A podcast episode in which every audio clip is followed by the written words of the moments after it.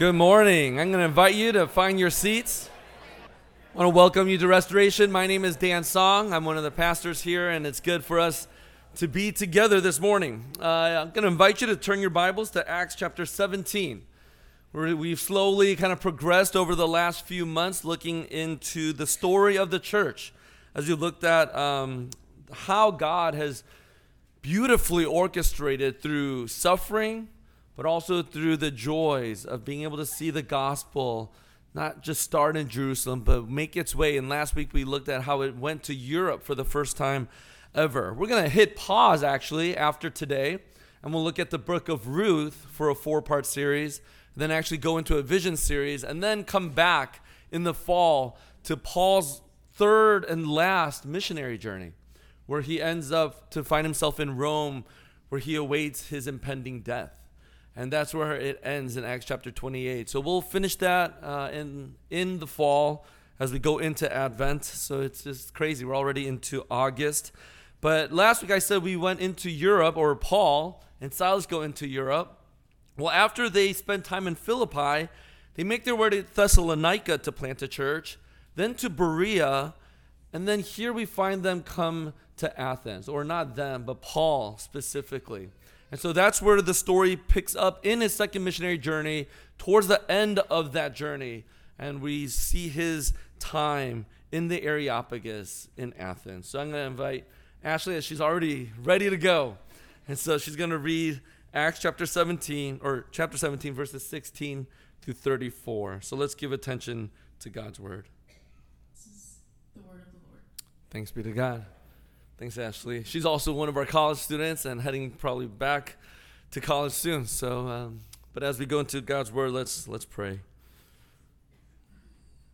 Our heavenly Father, we come before you and we thank you that you are not unknown, but that you have revealed yourself to us.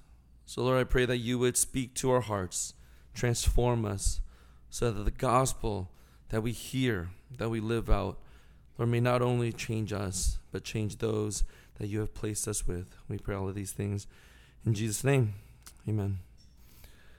As we've been, as we've been in the book of Acts, what I don't want us to miss is the importance of evangelism and how that has been such an important part to the story of the church. That as we looked at even from Acts 1, where Jesus, as before he ascends, what are his words? He says, You will be my witnesses in Jerusalem, Judea, Samaria, and to where? The ends of the earth.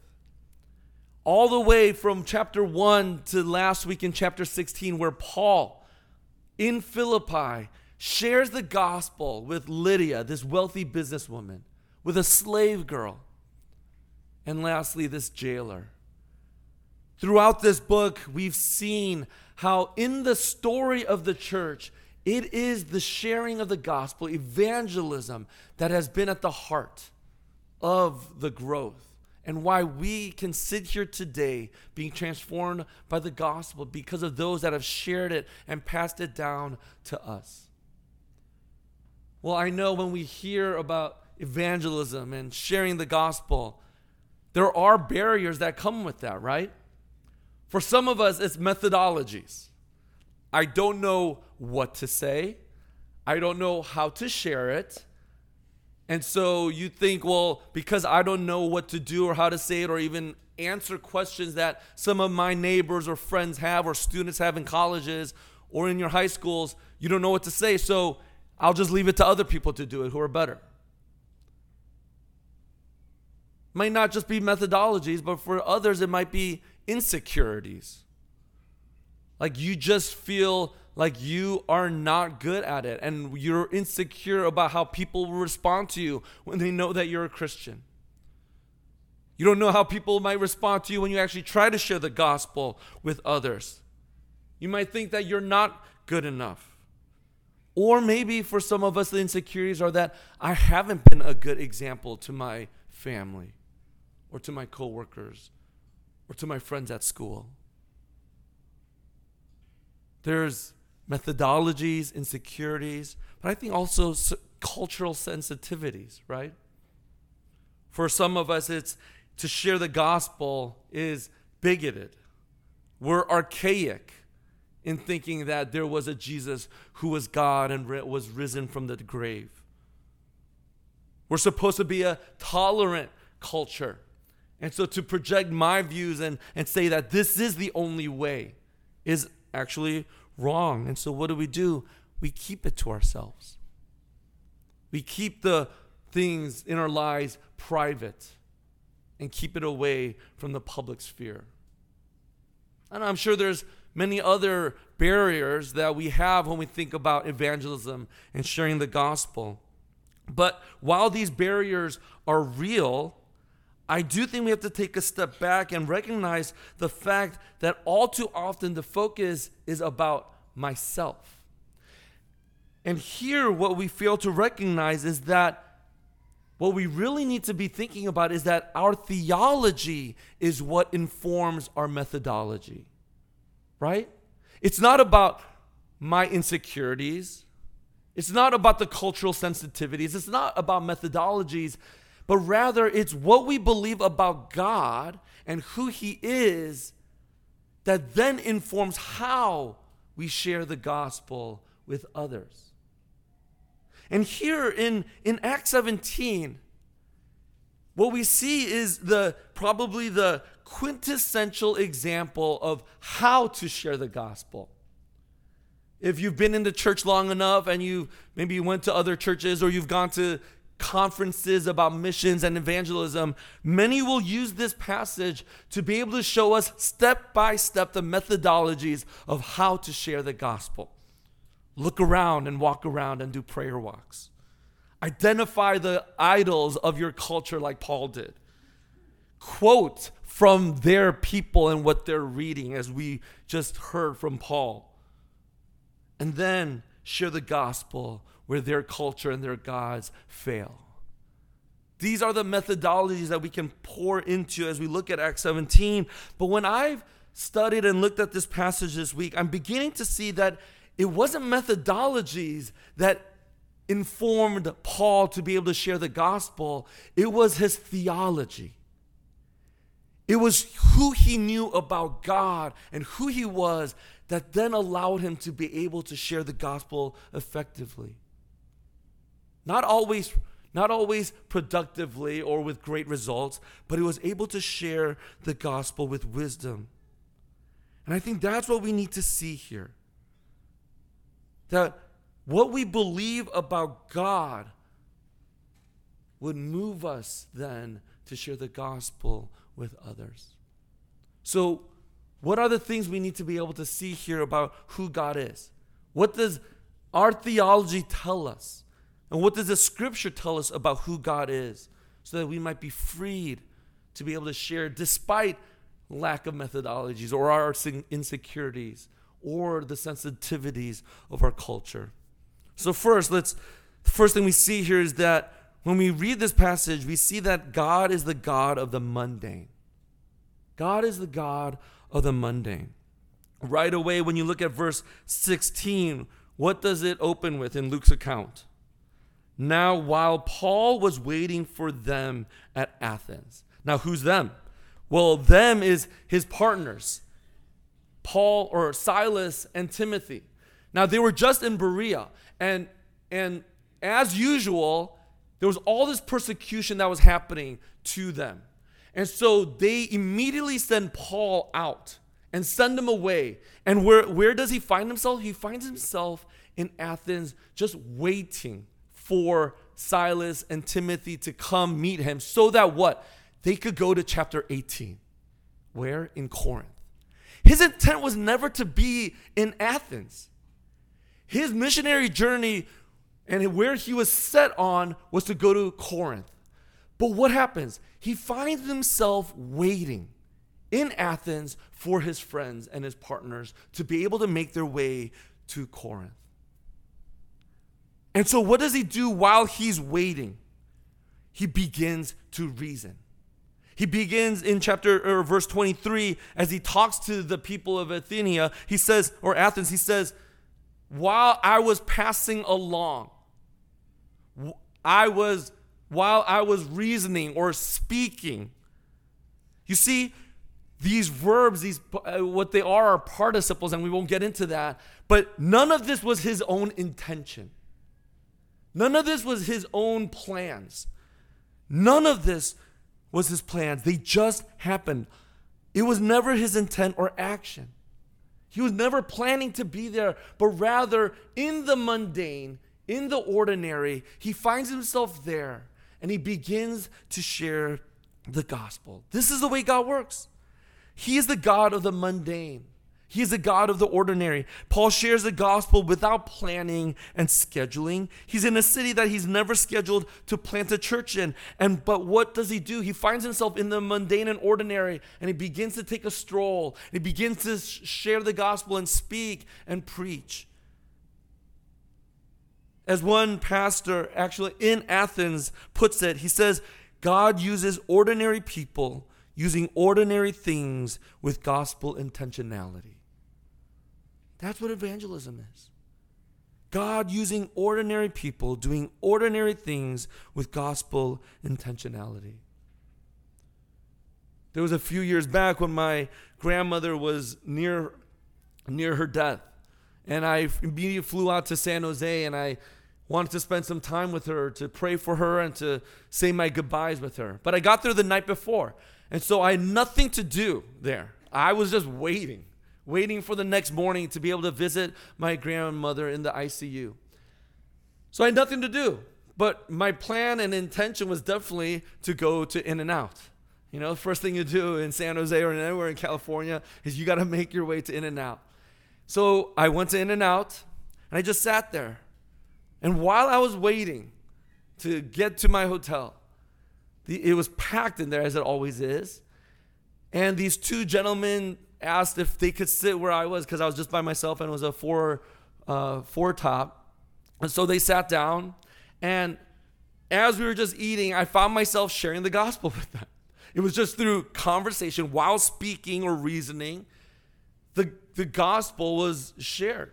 Now, neither of them came to faith, but one of them was like, Man, I, I remember as a kid going to church, and I've never thought about it, but in such a city like this where I am lonely, I should maybe visit a church and look for a church around here.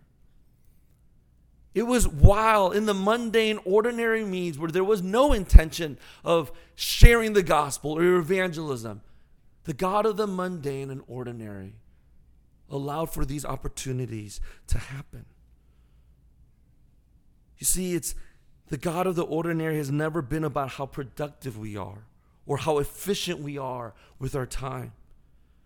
When we do that, we end up focusing all on ourselves and often end up ignoring our community and we end up ignoring God because we have an agenda, we have things to do. But you see, God cares about fruitfulness and not about productivity. That's one of the things we, we've seen, even in this book study, as some of you have been a part of. Productivity does not equal fruitfulness. And when we understand that God is the God of the mundane, we actually are able to open up our eyes and see opportunities to do so. See, there's nothing wrong with plans. But if we truly believe God works in the mundane, we need to leave space. We need to leave margins for interruptions and God to bring people to faith because it's only then we're able to see God at work and not so and not be so preoccupied with ourselves. That's the first thing we see. As we think about our theology informing our methodology, God is the God of the mundane and ordinary. But secondly, we see in our theology that God is the God of the agora. Now, you're going, what is the agora?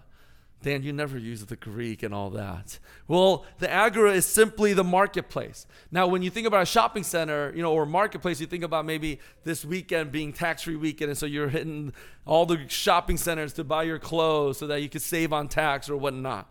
But back in this time, the agora or the marketplace was not just a place for shopping. It was a place for temples. It was the concert halls. It was the gymnasiums. It was the place for theaters. It was the place for libraries, courts, and shopping centers. It was a place where all of public life came together to share ideas about art, politics, religion, education, philosophy, and commerce.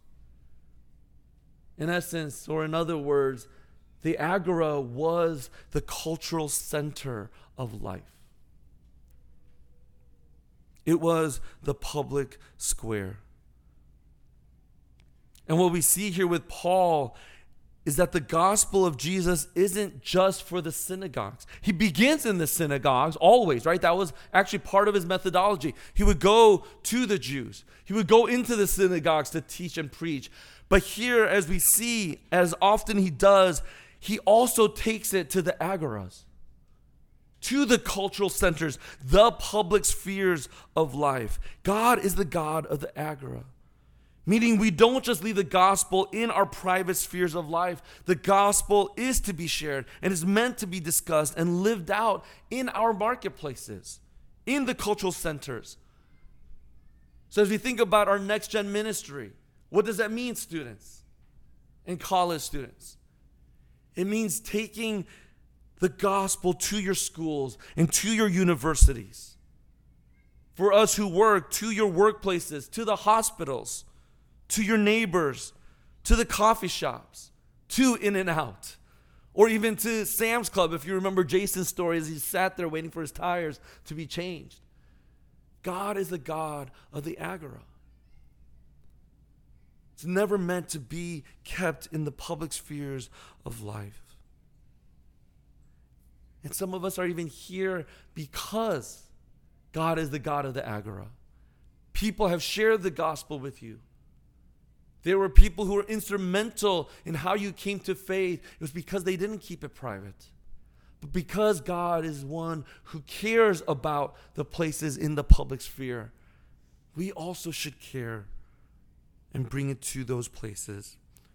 Tim Keller, who passed away recently in New York, he said this about this passage. He said, Here's the principle if you understand the gospel and if you live consistently with it, it will not stay in your private world. It will not stay in your worship services. It will not stay on Sunday only. If you understand the gospel and you live in accordance with the gospel, the gospel itself will affect the way you live in every area of your life, including and especially your public life, your life in the public square. So, what that means for us is that we do that not by yourself, right? that can feel overwhelming. Like it's me against my entire neighborhood.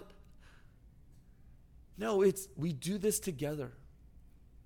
What does it look like for community groups to be able to invite your neighbor so that we, as fellow brothers and sisters in Christ, the family of God, share in the burden and the compassion and love that we have for our students, our classmates, our neighbors, and our coworkers?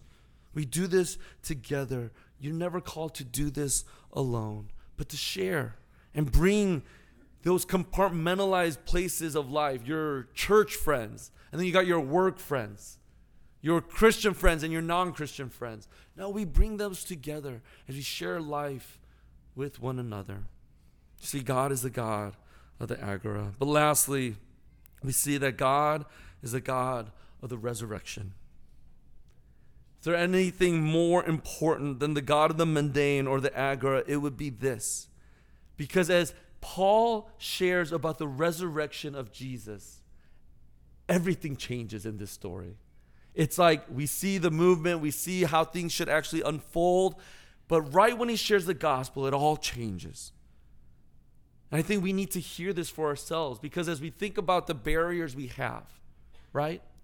The insecurities, the rejection, not having all the answers to the questions people ask. We might feel like a failure. We might feel like we haven't loved those in our own lives. We need to remember this that, G, that God is the God of the resurrection. Now, what we see here is as Paul is just strolling around the city, and as he's conversing and sharing the gospel, he sees a city full of idols. And when the passage says that it is a city full of idols, there, it's not an exaggeration. Luke is not exaggerating. They, some estimate there were about like 10,000 people in Athens. Do you know how many idols that they estimated were in Athens? 30,000. there were more idols than there were people. And so you you can imagine Paul strolling around in Athens and there's just idols all over. And what does Luke say? Paul was provoked. Something stirred in his heart as he strolled around looking at the things that the people cared about in Athens. And he begins to engage them, right? In the mundane and ordinary, he's beginning to ask questions, listen, and he's sharing and he's speaking and dialoguing and conversing. And then he's invited into the Areopagus, also known as Mars Hill. And as he's standing in the Areopagus with the Acropolis just in the distance, he begins to share the gospel. But he does it in a very winsome way. He affirms them of their desire to worship and know God, evidenced by all of the idols. He affirms them of their hunger for knowledge, as the people of, Athene, uh, of Athens were. And then he begins to build these bridges by saying that the God that they worship is not unknown, but he's actually known. You're right there, but you don't see it. Through the gospel of Jesus, the unknown God becomes known because he has made himself known through Jesus. And, and they're listening, they're intrigued, they're tickled in their minds and ears. But then he shares about how Jesus died and he rose again from the dead. And that's where it ends, full stop. Because what do we read in verse 33? So Paul went out from their midst. Now, what's fascinating about how Luke accounts, uh, recounts this is that this is different from all the other missionary journeys he's been on. In every other mission or city that he's been and where he's planted churches, what is, what is usually the case? He's a center of attention, right? Whether it's because of popularity or, or because he's infamous, they're angry, they're provoked. And what do they do? They're usually persecuting him. They're stoning him. They're beating him with rods. They're carrying him out of the city to leave him for dead. But what do we see about this account in Athens? He's just insignificant. They just just think, oh, okay, whatever. The resurrection then, eh, let's just move on. Let's let's let's just ignore him, right? He's he's just totally ignored. Yesterday, I was over at a neighbor's house and we are having dinner, and I started talking with these group of friends and neighbors. And, and as we were talking, and as I was starting to talk, I realized no one was ta- listening to me. right? And like in that moment, you have a few options. You could just keep on talking and pretend like they're listening and hope maybe someone actually turns to you. Or you just slowly kind of quiet down and you pretend it never happened and you just join their conversation. Right? I mean, you have a few things to do there, but in either way, you feel stupid. Like I felt like an idiot. I felt like insignificant and, and, the, and I felt that existential crisis like, do I even matter? Paul is asking the same question Do I even matter? Does the gospel even matter? They have just brushed him aside and they've completely ignored him. He is left in a cloud of insignificance. What's the point? It's in these moments our theology matters. Why? Because it's not about us. It's not about what you said or what you didn't say, what you know or don't know. It doesn't matter how idiotic you sound. God brings dead things to life. He is the God of the resurrection. Do you believe that?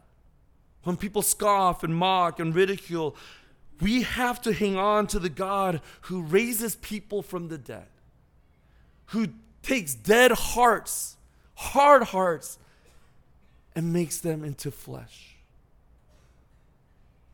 Do we believe that God is the God of the resurrection, that it's not about us? As you've seen, it's, it's about the Holy Spirit's work, and He will bring people from death to life in His perfect timing. And so, our call then, we believe that God is the God of the resurrection, is to share the good news of Jesus. When our theology informs our methodologies of evangelism, that God is the God of the ordinary and the mundane, that God is the God of the agora, that He's the God of the resurrection, then we can actually share the gospel as we depend on the Holy Spirit's work. And where I want to close this morning is a beautiful imagination of how Paul would speak to the university. As it's Next Gen Sunday Spotlight, and as we've prayed for them, and as we send off these students back to college or for the first time to college, how would Paul speak at the Areopagus to students at the university? And let this stir your own hearts and imaginations as you think about maybe it is your classmates or your coworkers or your neighbors or your family members. The beauty, the beautiful opportunity we have to share the good news of Jesus. This is what Daniel Dank, a, a PCA pastor, but also very involved with IV in Eastern Europe and the US, this is how he imagines it. Men and women of the university, I see that in every way you are very religious. As I walked around the university, I observed carefully your objects of worship. I saw your altar called the stadium, where many of you worship the sports deity. I saw the science building where many place their faith for the salvation of mankind. I found an altar to the fine arts where artistic expression and performance seem to reign supreme without subservience to any greater power. I walked around through your residence halls and observed your sex goddess posters and beer can pyramids. Yet as I walked with some of you and saw the emptiness in your eyes and sensed the aching in your hearts. I perceive that in your heart is yet another altar, an altar to the unknown God who you suspect may be there. You have a sense that there is something more than these humanistic and self indulgent gods. What you long for is something unknown. I want to declare to you now. Let's pray. Our Heavenly Father, we thank you that you are not unknown but that you have made yourself known to us. That you have made yourself known to be the God of the mundane, that you are the God of the agora, and that, Lord, you are the God of the resurrection. So, Lord, help that inform our hearts and our minds and transform us and give us the passion and the burden and love to be able to then go out with our inadequacies, our weaknesses, our insecurities, and even with the cultural sensitivities of our time, be able to share the beautiful good news that Jesus is not dead, but that you are alive. We pray all of these things in Jesus' name. Amen.